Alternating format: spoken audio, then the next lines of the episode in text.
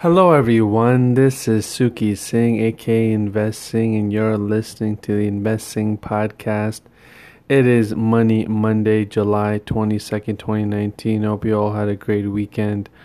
My weekend was uh, great as I went boating with the family, and as it was my niece's Sweet 16 gathering. And it was great to go on a boat and just relax uh, I drove the boat, which was a first time for me driving a boat. It was a lot of fun.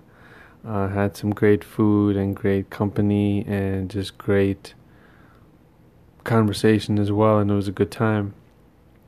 Now let's see what's going on in the markets. First, this week is going to be heavy in in the earnings front as Amazon, Google, Facebook, Boeing, Caterpillar, United Technologies, and Lockheed Martin are all going to be reporting earnings this week and the Fed members go into their blackout period as they remain quiet until the Fed meeting, which starts on July 30th and ends on the 31st. And people are still um, betting that, excuse me, the Fed will be raising, will be reducing rates by at least a quarter point, if not more, next week on the 31st. So we'll see how that pans out. A lot of people are waiting uh, for earnings to come out this week from the big companies as well as the Fed.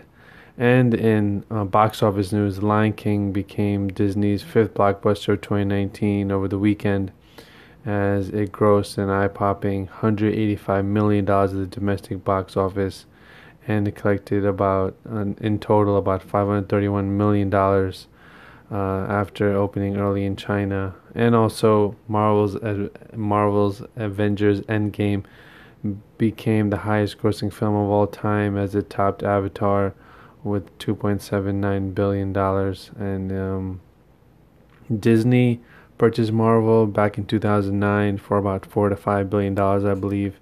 And since then, it's earned more than $18.2 billion at the global box office.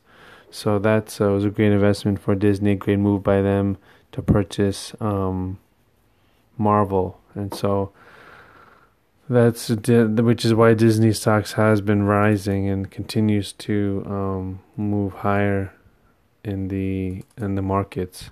Um, also, crude futures climbed two percent overnight as an oil tanker, a British oil tanker, was seized by Iran um, oil is now at around uh, 57 ba- uh, 57 dollars a barrel, um, and this this happened late Friday. So a lot of things are happening between Iran and the British government, and they said that the British government said that said to Tehran that they they will have serious consequences, and they advised UK ships to avoid the sea. So there's a lot of um, Middle East uh, clamoring over oil. So hopefully that'll turn out okay before things escalate into dangerous territory.